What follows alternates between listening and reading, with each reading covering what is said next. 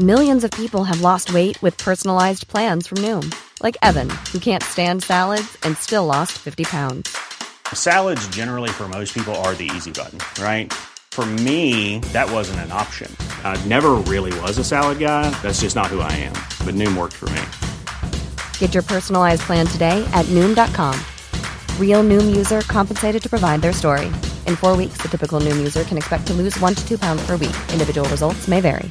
There's never been a faster or easier way to start your weight loss journey than with PlushCare. PlushCare accepts most insurance plans and gives you online access to board-certified physicians who can prescribe FDA-approved weight loss medications like Wegovy and Zepbound for those who qualify. Take charge of your health and speak with a board-certified physician about a weight loss plan that's right for you. Get started today at plushcare.com slash weight loss. That's plushcare.com slash weight loss. plushcare.com slash weight loss.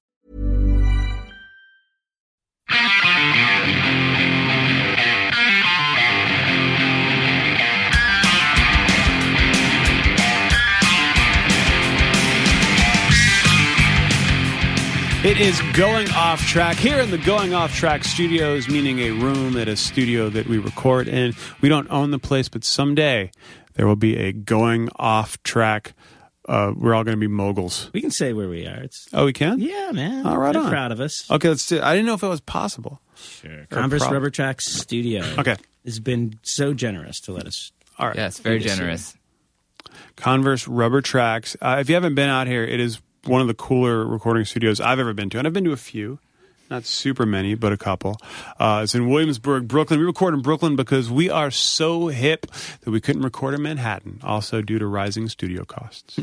uh, and this place is free, and Brad runs it. So, uh, I'm Stephen Smith. In front of me is Brad Worrell. You don't care because you're not in the room with us.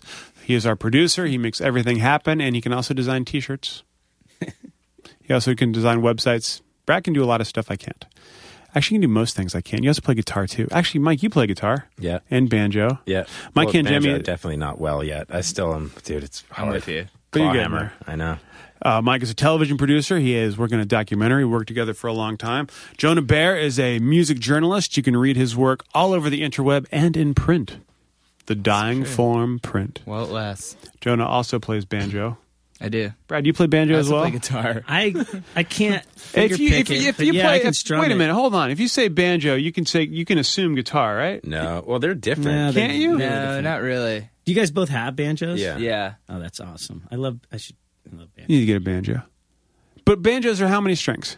Four. Well, five. Five with the with Five, the four and a half. Four and a half. four yeah. right? Yeah. Yeah. And a banjo is basically a snare drum with strings on it. Yes. Yep. Okay.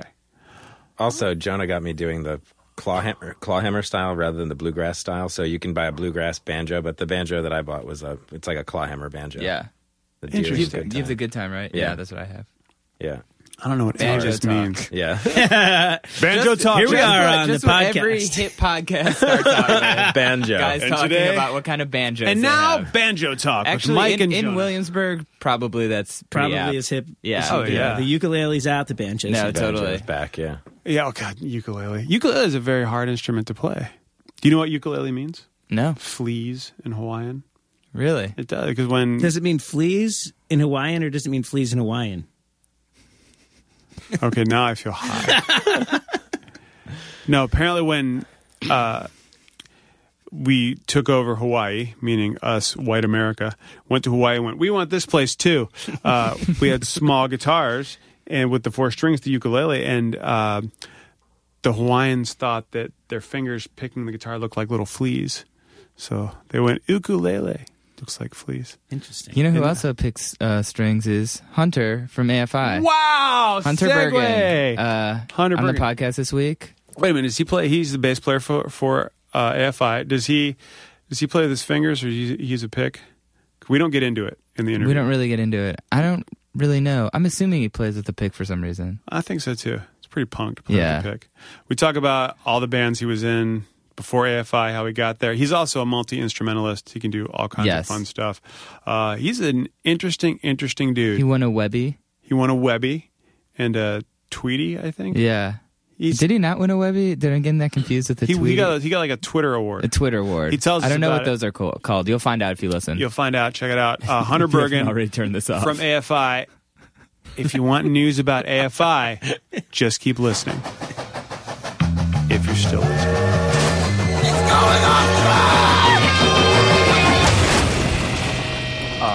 Welcome.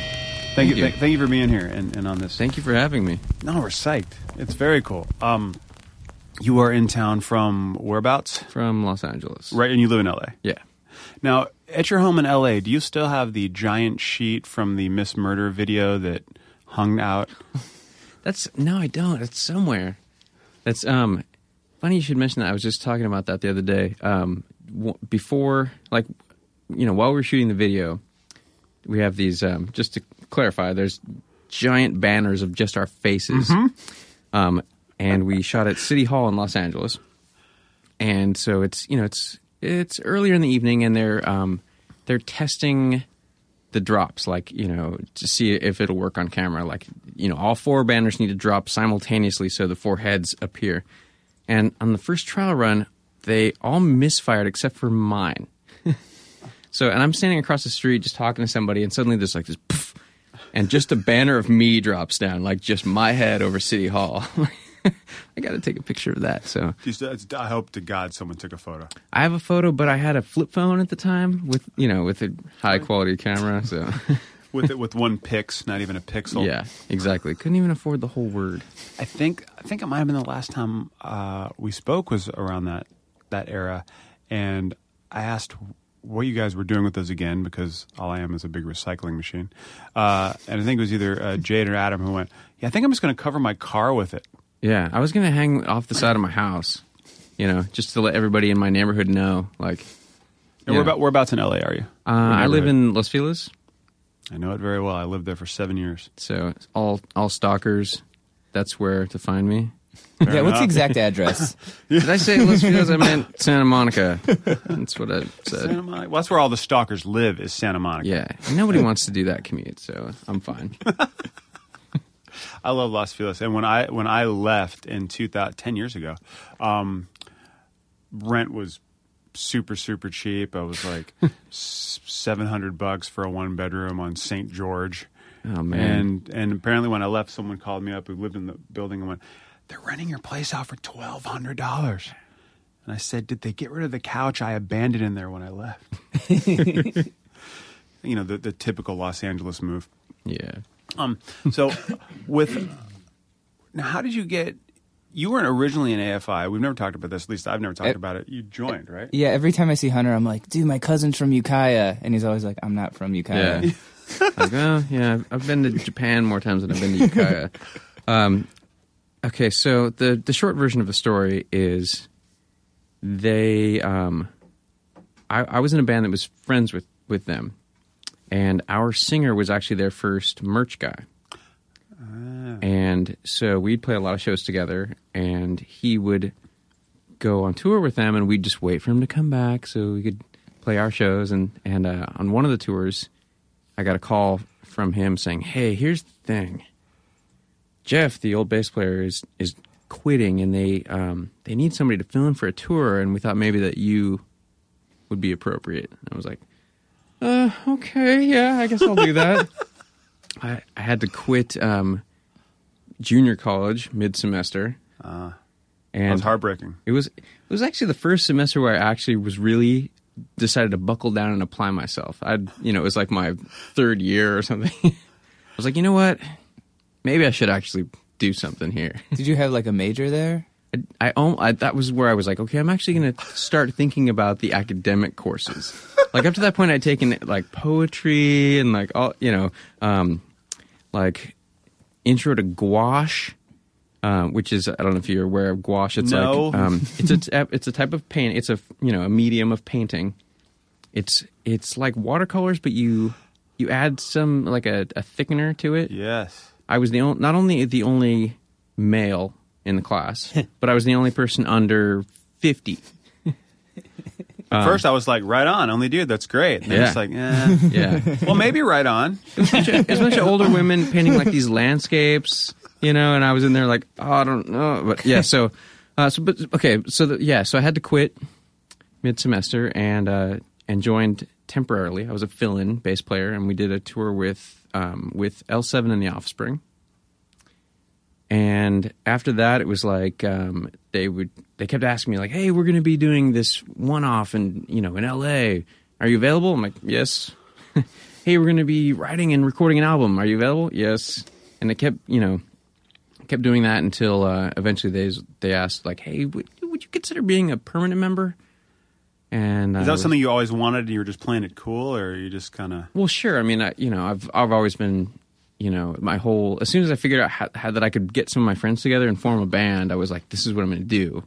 And then in, in high school, I was like, I could I could be in this this band as the bass player, but then I can also be in this band as the drummer. I could be in five bands at once. This is the greatest thing. I'll I'll have like shows every weekend.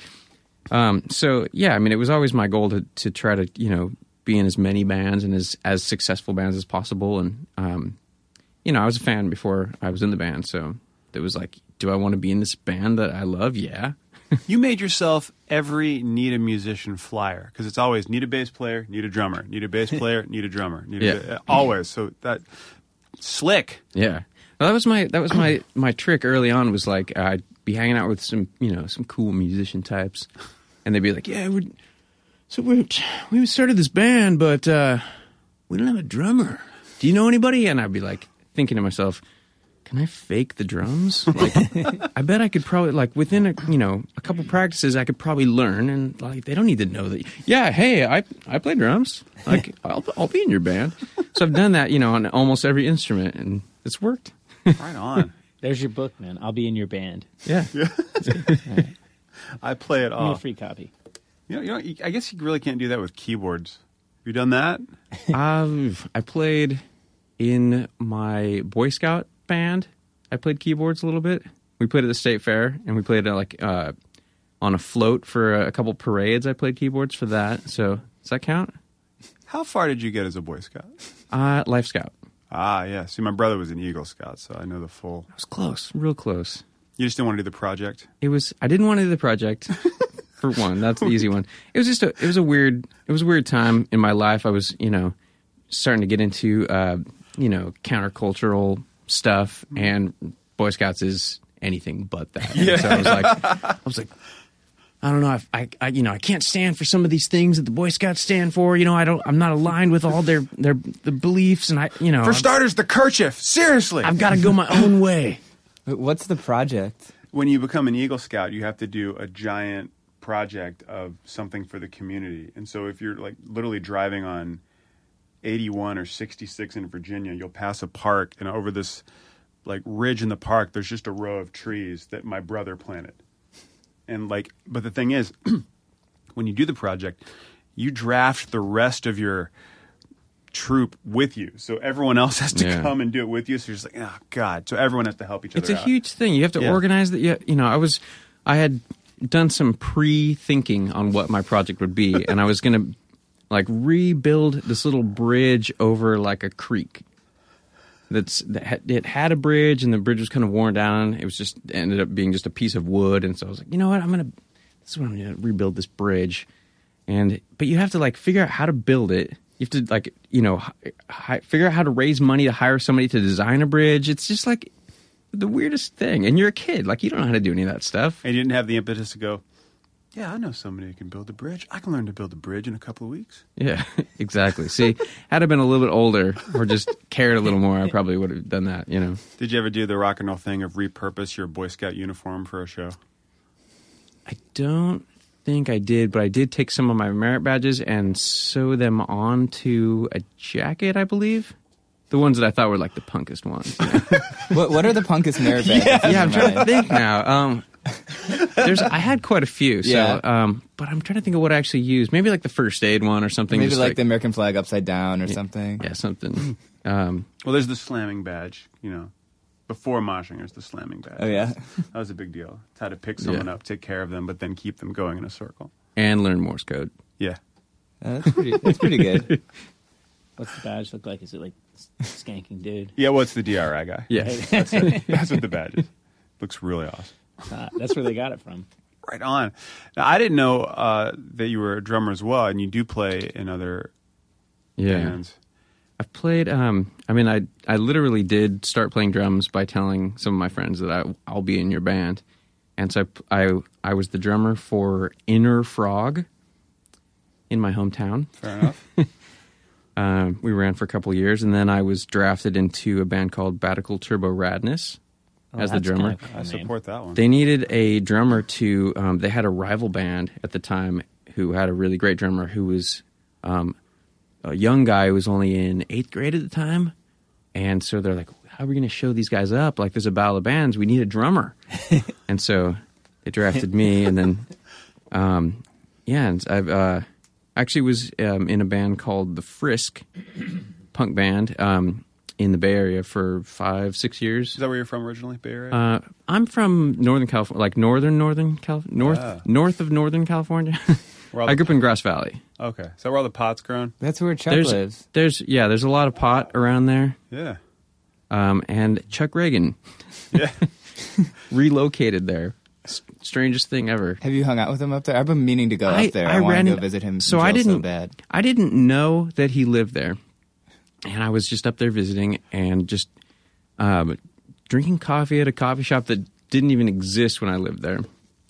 And so I'm a little bit out of my element, and I'm drinking this coffee, and I look up and I see this guy that looks like Chuck Ragan. But my thought isn't like, oh, there's Chuck. It's like, oh, there's a guy that lives in my hometown that looks like Chuck. and I'm just marveling at that. And then he like moved a little bit, and I saw his tattoo, and I'm like, "Whoa, that is Chuck!" Blowing my mind. I went over and talked to him, and he's like, "Yeah, I just stopping to get a, a quesadilla before like going up to Tahoe or something." Like, what? Yeah. So He's going up to how to catch fish with his hands and mouth. yeah, exactly. But you know, yeah, if you think about it, it's it's like the perfect place for him. You know, if you think about like what fundamentally what what is what defines Chuck Ragan, and then that's totally aligned with with the Grass Valley thing. So it's Now, is- perfect. Is that where the band started, or did you move somewhere else? Because that sounds like a huge music scene for that area. Um, there's there's a huge amount of musicians that, that have either come from there or live there, um, and but uh, you know, AFI being from Ukiah, which is like um, a very comparable small town community um, in Northern California, but like not derivable from Grass Valley. Really, there's one highway that you could drive straight from one to the other, but it's the windiest lake highway, and it just would take forever, and so nobody nobody ever did that. Right, but you, you- did you know the home? You knew the town. So I I was aware of it because my my dad's bass player in his band was either from there or moved there or something. So I heard the name Ukiah. I was aware of it, but it was just like might as well have been anywhere. did you grow up in a big musical household? Um, my dad, my dad had a band um, that would practice like every week when I was a kid, and and uh, there, you know, he plays a little bit of everything too, and so there's you know instruments around and music around, always music playing, and That's what I was wondering when you said you don't just say, "Yeah, I can figure drums out," because then that involves gear. yeah. Well, there were never drums around, but Oh, but um, in in junior high, I had this idea. I was like, okay, I'm going to start a band. How mu- how do you start a band when you're you know like in seventh grade? I didn't even have a guitar, but I, I was like, I'm going to play guitar in this band, and so I convinced my friends, hey, we're going to start a band. You guys got to all pick instruments and and buy them. and so um, my friend David was going to be the drummer, and he was into it. He wanted to play drums. Um, he bought a drum kit, and then it ended up at my house for a bit, and then he was just disinterested after a while, and so there were drums at my house for a long time, and so which was great because then anybody could sit down and sort of like play something, figure it out. So that was the trick. right on. And then, so in the Hunter's Revenge stuff, do you play all the instruments? on that stuff, that was okay. Um, when I started that project, it was really.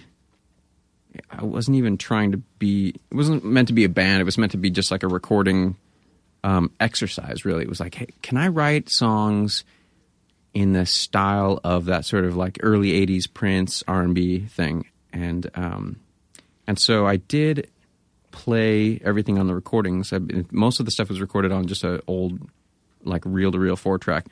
And then as it sort of progressed a couple years later, like I was just sort of done and wrote it off. Like here's a here's a CD of things that I've worked on. Um, this guy Sean um, in Los Angeles was like, "Hey, I really want you to play a show. Like, you know, we're putting together this small little warehouse thing. Like, I will fly you down to play a show. You have to play a show." And I was like, "Whoa, I I, I don't have a band. I can't." play this all on my own I, I was like what do i do so i thought well okay i'll just bring a drum machine and a guitar and i'll just sort of sing and play and whatever and so okay I'll, I'll do it so i did i flew down and set this up and it was just like kind of a punk warehouse show and i was the only like i'm just singing and playing. It was it was really awkward. A bunch of my friends showed up which was great. Um, but uh, yeah and so after that i decided to put together a, a little band and played a bunch of shows doing that and you know with keyboards and, and everything. Um, interestingly enough sean ended up starting um, fyf fest in la which is now a huge thing so like good for him yeah, you started that off.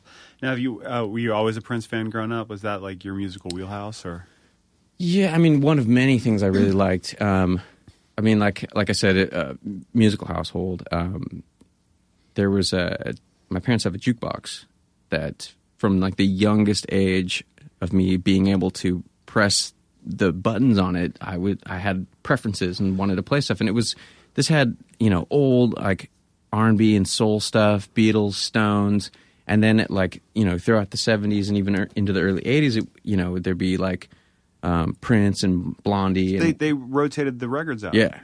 So I would just stare at that forever. That would change my life. My parents had a jukebox. It's pretty. It's pretty intense. My parents had the worst musical influence ever. It was Neil Diamond, Olivia Newton-John, Juice Newton, which now ruins my day because now I have Queen of Hearts I in love my head. Neil. What? Neil Diamond. I love Neil. I love Neil Diamond. At the time, I didn't. I was like, Right. "Ooh, Stupid or whatever. And then Sean and I, who I thought were the shit. But that was it. That was like the five, the five records. Like that was that was Yeah. it. Jukebox. That's yeah, that's wonderful. It was the key, and it had the greatest hmm. sound too. It was like a, you know, it's built in like tube amp and a maybe like a fifteen or eighteen inch speaker, and that was it. So it was really bassy and really um, had a lot of compression on it, but just sounded great. Was it? How? Do you know what era it was from? Like the fifties, sixties? Was it? How was it old? It was. It's pretty old. I would say. I would say sixties. Yeah. There's an almost identical one in this little cafe in Vancouver. Yeah, they they're they those they sound pretty cool. I actually had a Wurlitzer one that was probably from like this was the a Wurlitzer, I believe. Did it have like the silver bars down the front of it? Like, It's, kind of um, look like foot pedals, like an organ. It was um, okay. Let me think of how to describe it. they have a big curved glass. it was front. tall, had a big curved glass front thing, um, and then below that a sort of lit grill area that was like silver, where the speaker was behind. right? And um, but yeah, I mean, at, you know, And and could you see the, the thing move across the front underneath the glass? you see all the records are on like a sort of circular thing. oh, okay, yeah, yeah, um, and it's it had a big 200 on it because it would hold like 200 songs basically. yeah, yeah, yeah.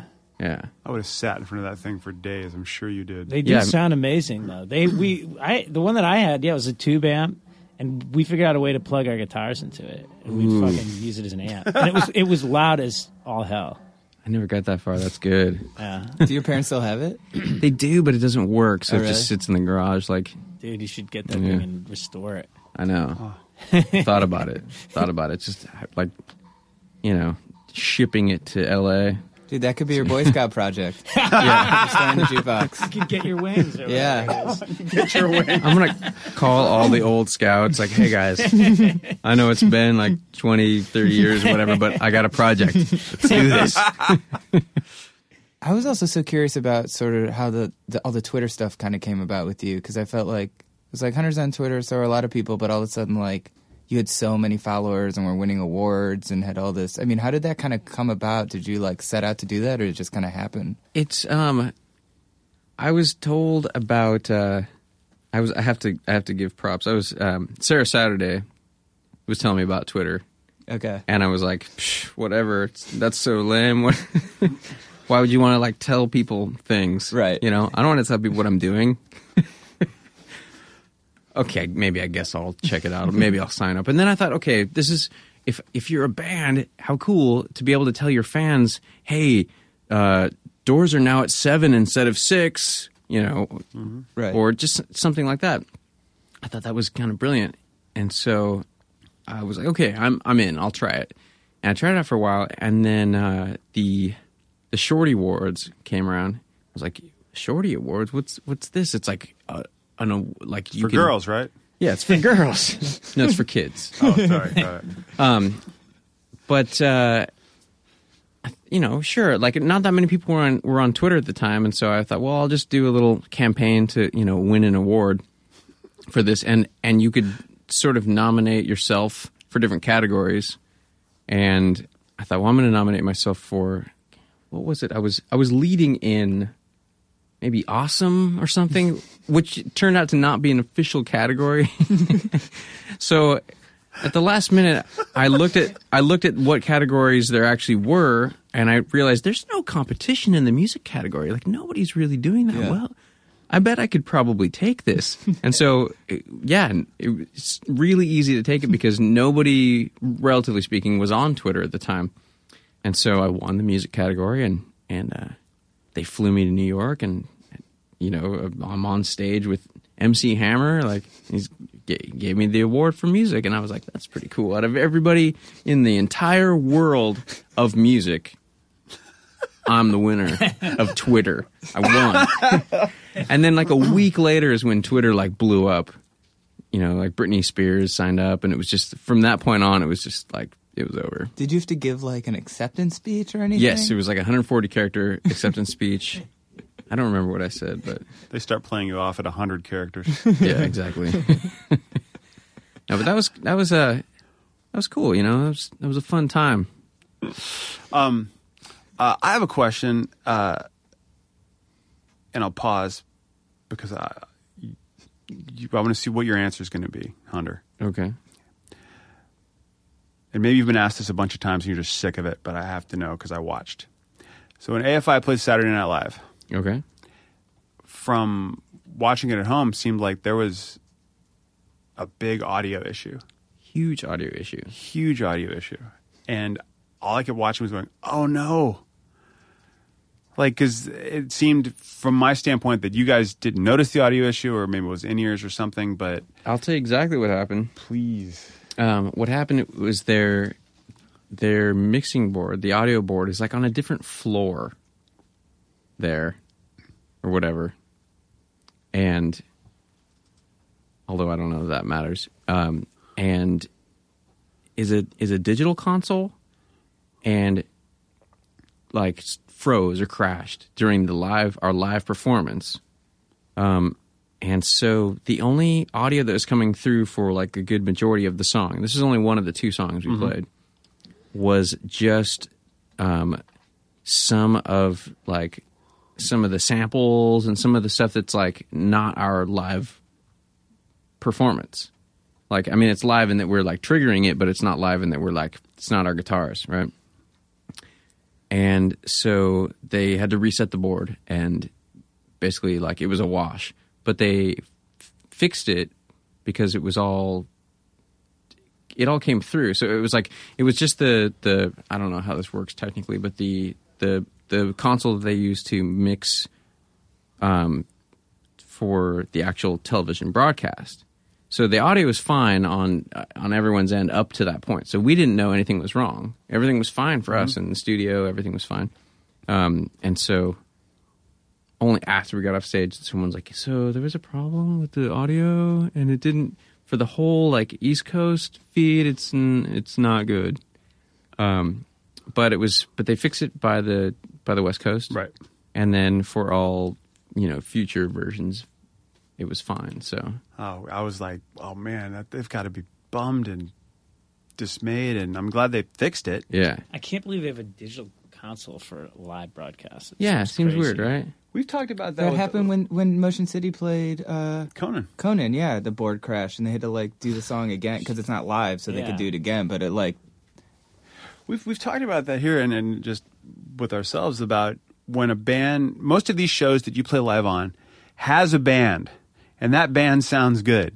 Yeah. So why doesn't the guest band sound good as well? Like why can't they make that happen? It's okay. Well, let's see. Let's talk about this. um, one of the issues is that bands that sound good when you go to see them play live usually have like a front of house guy Yeah. that makes them sound good. Those front of house guys aren't allowed to mix the bands when they do TV shows because of union issues. So, and for for whatever reason, the people and it's you know a little bit of it is that like uh, your the sound mixer for the show doesn't know how the band's supposed to sound.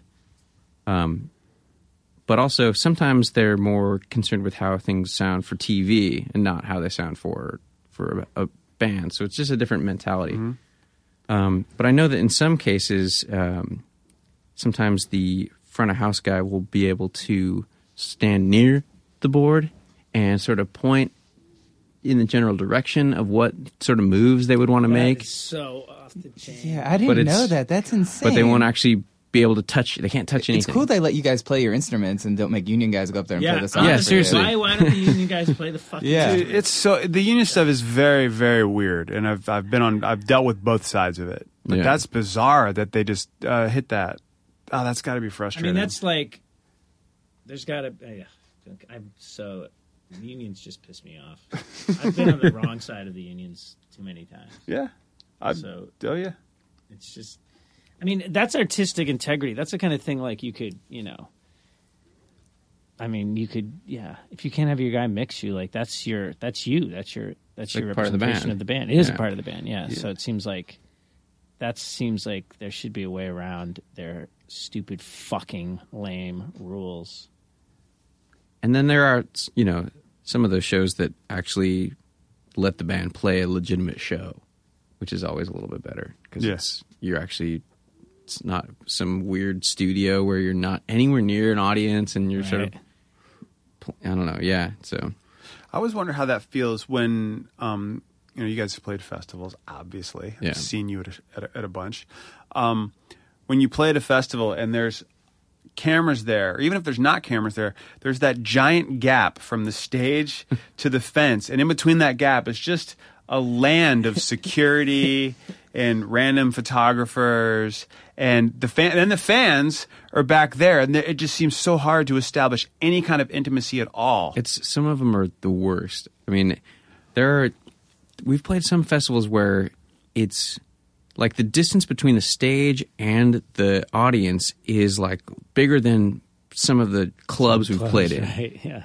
Um, and it is it is really hard. It, some of them it's hard to, feel like you're connecting with anybody, and it's those shows where you're you're lucky that you have done this enough and you know what you're doing, and you're you're basically playing for yourself. You're playing for your crew, your friends that are on the side of the stage. You know, it's still basically the same show, but it's it's you definitely do. It's it's um it's hard to play a show when you feel like you're not playing for somebody, you know, because it's that's what helps really, you know, drive your performance. Do you feel that if you're going to play a festival, like okay, the night before we have to go play a secret show in someone's basement, just so we have that feeling? Uh, no, but I mean, that's. I mean, like you, you, when bands play the the uh, the Australian festivals, they you know always do their little like show side shows, and it that is kind of one of the key things. Like when we did uh, Soundwave a couple years ago, you know, we're one day we're playing this huge midday thing, and then the next day we're playing like a small little club, and it's it is nice. It's a nice balance. Okay. But uh, yeah, some of those festivals are just really, really bizarre. Like, I think we we did um, we did the Live Earth thing in 07 Yeah, yeah. and it was you know exactly one of those things where it's like you know we're on stage but the audience is pretty far away and it's just middle of the day totally weird environment. But then um, kevin bacon was on the side of the stage. Right? Like i don't know. And you're like, this is our degree. so i was like i was like this is it. This is um this set is for kevin i'm gonna give it 110% for kevin Was that? I think I was at. Was that the thing the police played? Yeah. And yeah, I got like dragged. Someone was there, one of the publicists, and I think he was a little intoxicated and was trying to like drag me down to like see Taking Back Sunday. I was like, I'm good in this loge or whatever. And he was dragging me past security and security's like, he had credentials and I didn't. And Al Gore was like on stage. And I was like, someone's going to shoot me. Like, you're dragging me past security. Like, Al Gore's talking. There's probably Secret Service guys everywhere. Yeah. Live Earth, dead Jonah. Yeah, it was Uh, yeah, I didn't actually stay for the police because it, it started so early, and I felt like I was there for like twelve hours already. Yeah, it was really long. Yes, The craziest thing to me was, you know, I mean, there's dozens of huge bands playing this thing, and the stadium is full. Where, what, what's where was the it's show? a giant stadium. yeah, or giant something. stadium. And so, you know, he, like I was, I went out into the to the like up into the back of the stadium to watch Smashing Pumpkins, a huge rock band, Smashing Pumpkins, right? And the crowd is going crazy. And then after they played, Bon Jovi comes out to play, and the like I thought the Smashing Pumpkins response was great from the crowd, but I've never heard a response from a crowd as loud as the Bon Jovi response. And this is like, I mean, it's New Jersey, so, but this is like, it was insane. Thousands and thousands and thousands of people singing along to like the most obscure song they could play, like l- the loudest thing I've ever heard in my life. It was insane. Um, now, can we ask what's going on with AFI right now? Are you recording, or is it is it under wraps? 'Cause It's- you, you can say it's under wraps. It's It's cool. under wraps, Okay, top secret. fair enough. Can I can I talk about? Didn't can we talk about the website getting hacked? Did the website get hacked? Somebody somebody Really? somebody said that a couple of uh, months ago on Twitter, and I fell for it too. They're like, "Oh my god, AFI broke up," and there was a statement. oh, it was a hoax. It was yeah. a hoax. Yeah, yeah, yeah. Yeah, I woke up to you know a bunch of texts and emails like what like sad from my friends like sad messages you know like say it ain't so like really and I'm like what what are, what are you talking about so I so I you know I uh I googled it and by the time I was awake it was already like squashed and you know but uh yeah apparently somebody decided to to create a uh, AFI broke up hoax trying to remember what the details were. It was like a it was supposed to be a letter, like a letter from Davey, but it was not written in the way that Dave would write. It was just it was a little something was a little suspicious about it, but yeah. That was like the detraction you guys wrote. That it was like we would not. This does not sound like Yeah. us. How could you fall for You know what's so weird? It's like I can't get motivated to do stuff like I need to do, let alone like I'm gonna wake up today and write like a fake breakup letter for a band and get it put. Like it seems like so much. wor- Like where's the payoff? I feel like Well, you can say it's under wraps, but like, can we look forward to something in the in the far to near future? Oh yeah, of course. Okay, fair enough. But that's it. Okay. 'Cause I saw. Did you read the read the Roseland show the Roseland show. or Crash Love? Um, I don't know. You might have been. I was I there. feel like I've, I know you were there. I feel I like I've seen watching you guys so many times that it's all kind of like feels like one. that's how I feel. Dude, I, had a great, I had a great experience the first time I heard of you because I, uh, you know, you know, like bands fall through the cracks. You know, as as you grow up, like like you know, all of a sudden people there's a band with a huge following and you hear about them. And uh, I was working at Fuse and we were playing AFI videos, and I'm like, these guys are great. How did I not hear this band? And then looking back, I was like, oh, I know Total Immortal. I know these songs. Okay, crap. I just didn't associate it. Yeah. Um, and so Fuse did an episode where it was uh, everyone decided to dress up like the metal girl Julia. So they spiked my hair out, and AFI was playing that night, and it was AFI and Explosion and Strike Anywhere, I think. okay. Yeah, it's great. So it was like awesome. Okay, if these are their opening bands who I love, this is going to be a great show.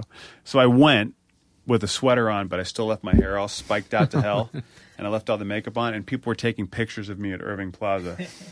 the best part was the hip hop guy who was working at Fuse, Dennis Demenis, um, Dennis White. Uh, he wore like a giant. He wore like white pants, white shoes, and a big white puffy fur lined winter coat.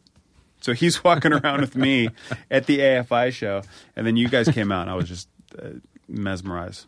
Amazing. That actually reminds me. Didn't NoFX dress up as you guys at one point? Yes, we did. Uh, we did a, uh, a sort of a wardrobe swap for one of the Warped Tour shows. We'd like planned it out for a while, and um, I think it was probably Mike's idea. I think mostly he just wanted to wear like all his Hot Topic gear. Right. Was- um, and so Because he never gets a chance to on a daily basis. yeah, exactly. Well, you know, he's got fans, and they expect a certain thing. They expect the Hawaiian shirts. That was that was the whole thing. You know, so. Mike, you're wearing sleeves? Um, so so we showed up wearing the full Hawaiian gear, and uh, and and they were it was it was uh, it was me first and the Gimme Gimmes, Okay.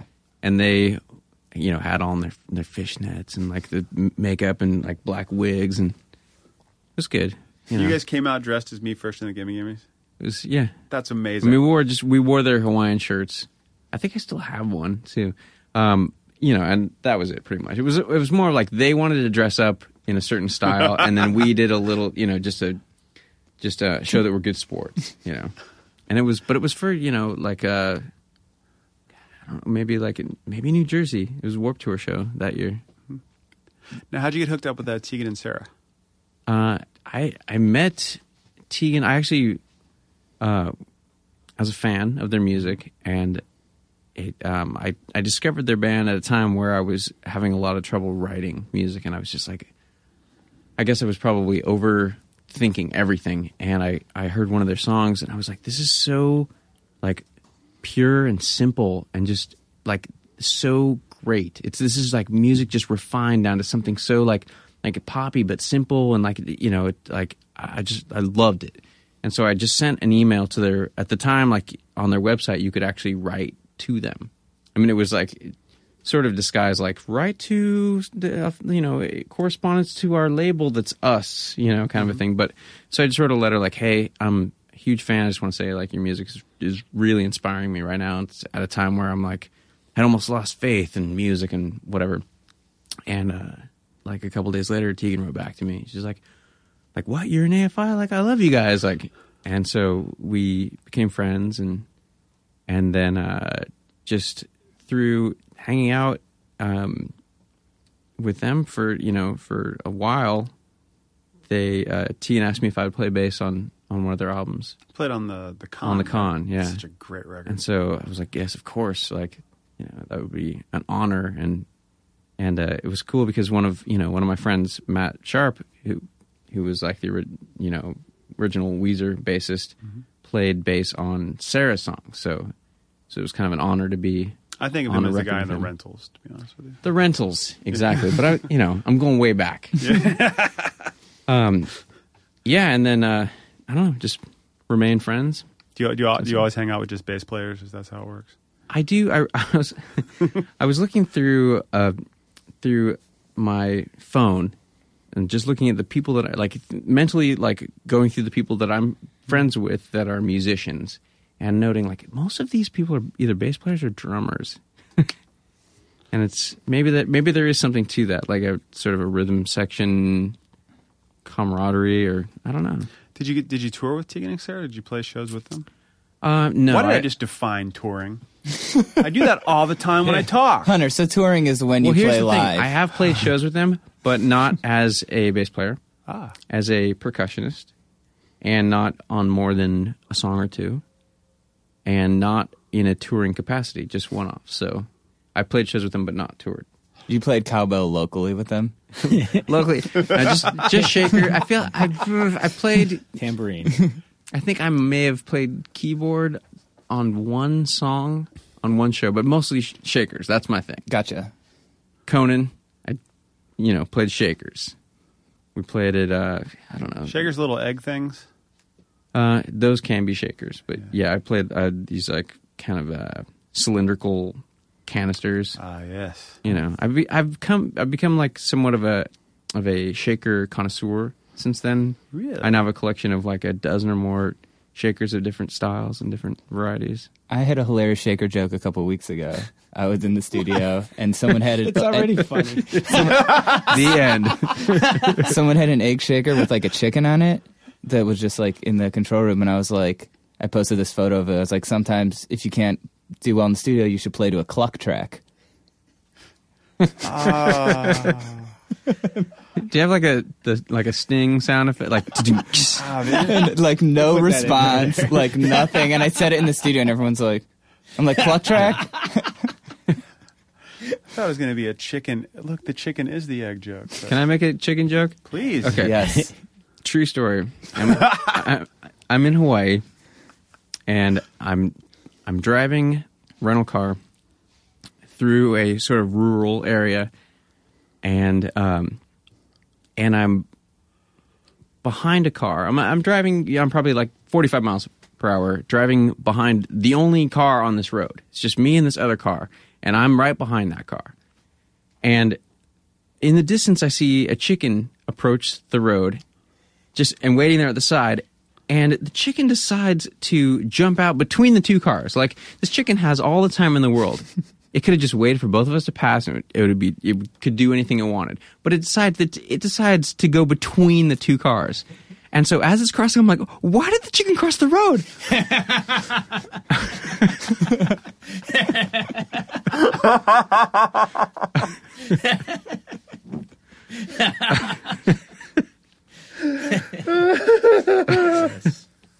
Oh, that's genius.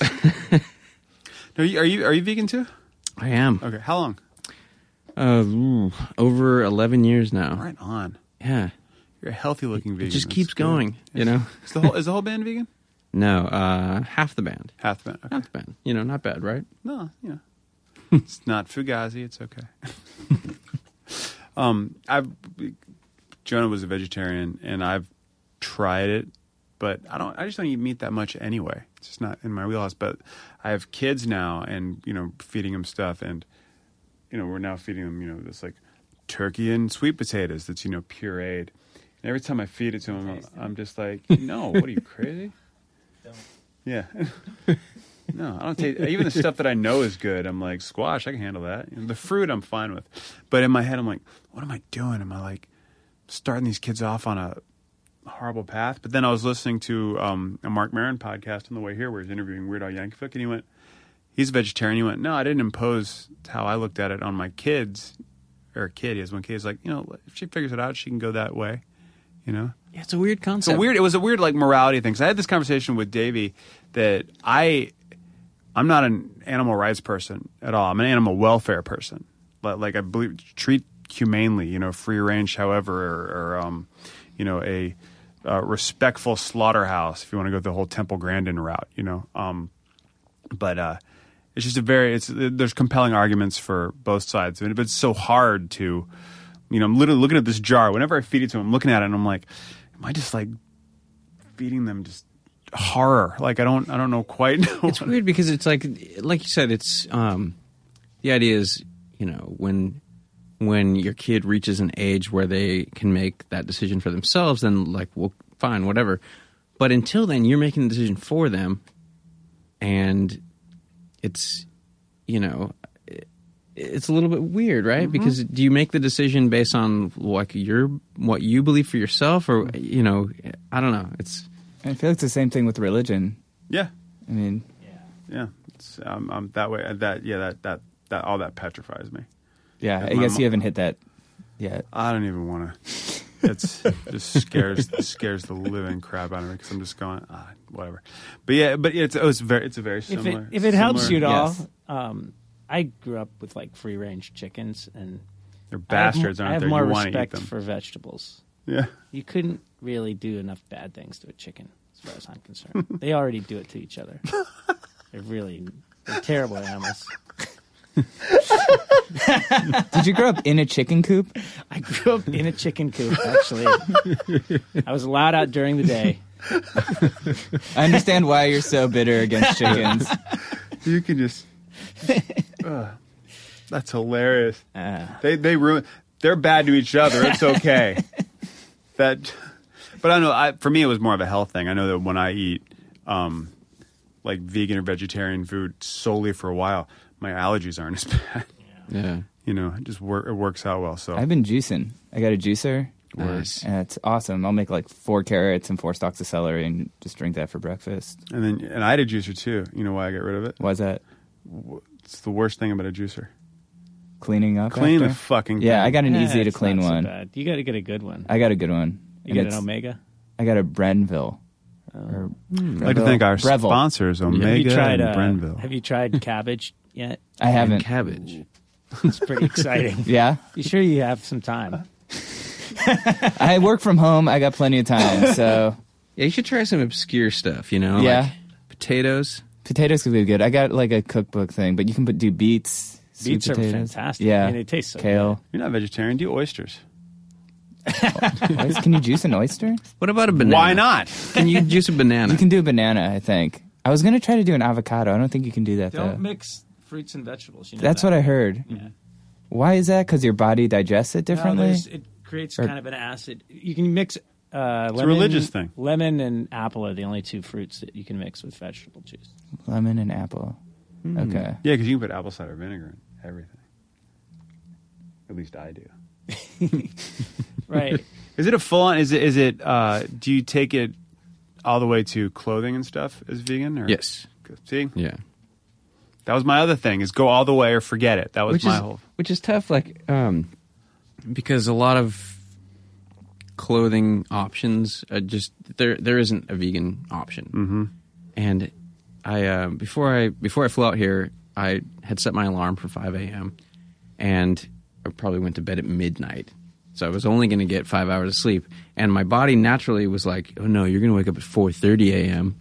with an obsession to to to Google vegan hats.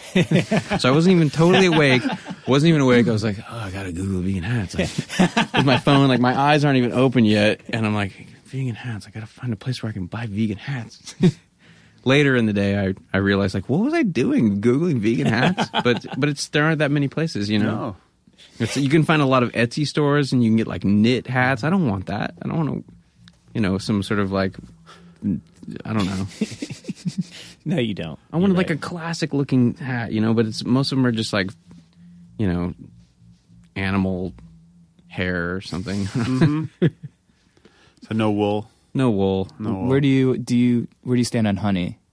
Um, I was I was a little bit like I don't know where to go on honey for a while, and then uh, like maybe I don't know some number of years ago, I was like, what?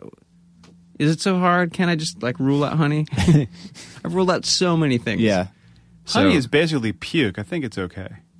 and I don't want to eat puke. Is that, that's my thing, you know. Yeah, but it's delicious puke. I've also tried to rule out as much sugar as I can. That's smart. So, mm-hmm. you know, honey falls into that. Great Well, I know like a lot of like hardcore vegans. I know sometimes sugar is refined with animal bones or something. Or so I've heard. I'm not Yeah. like an What? expert. I don't know. It's it's the the food industry. I mean, fast food nation. Really, that that Yeah. that's it's it's upsetting how much if you are vegan or if you have, you know, uh, you know, a religion that you don't know. It's like it's like why do it was the big thing in the book was French fries. A lot of them in McDonald's were cooked in beef tallow, Yeah. and then they were saying that it was vegetarian. Yeah. It's so Not nice.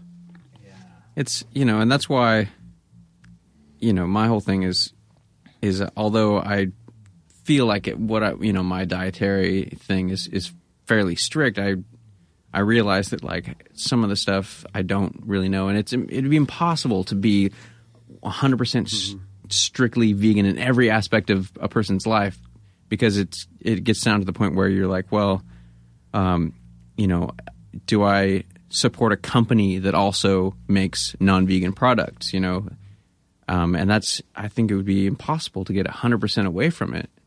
You know, if I'm going to uh, drive my car, you know, every, every, you know, especially in this like this world where every corporation is owned by somebody, it's like it's impossible. But so I, you know, my whole thing is just do the best that I can. Yeah. So.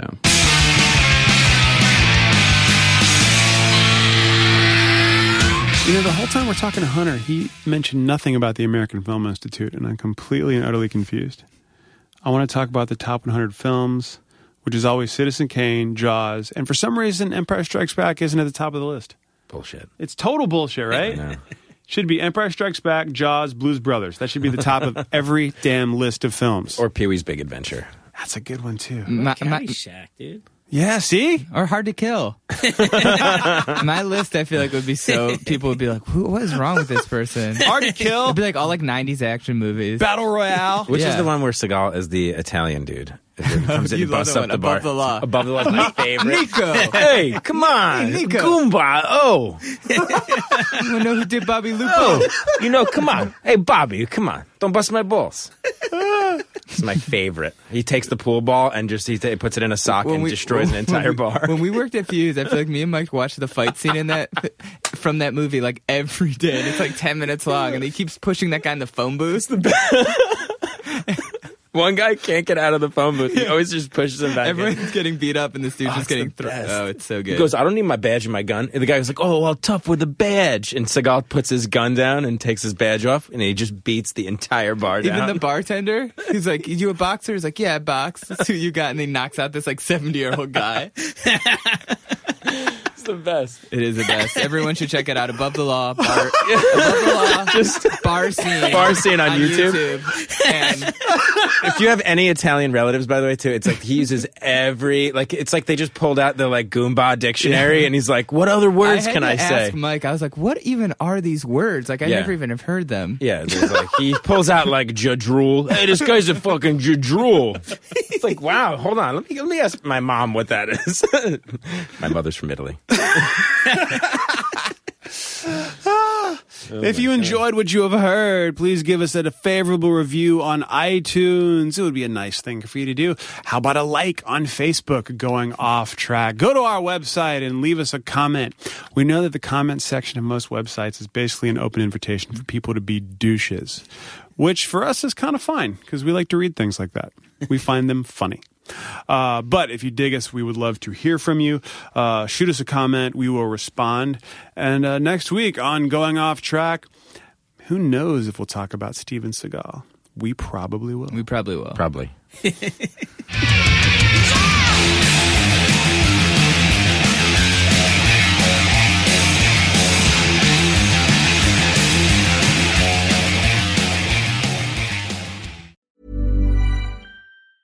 Hey, it's Danny Pellegrino from Everything Iconic.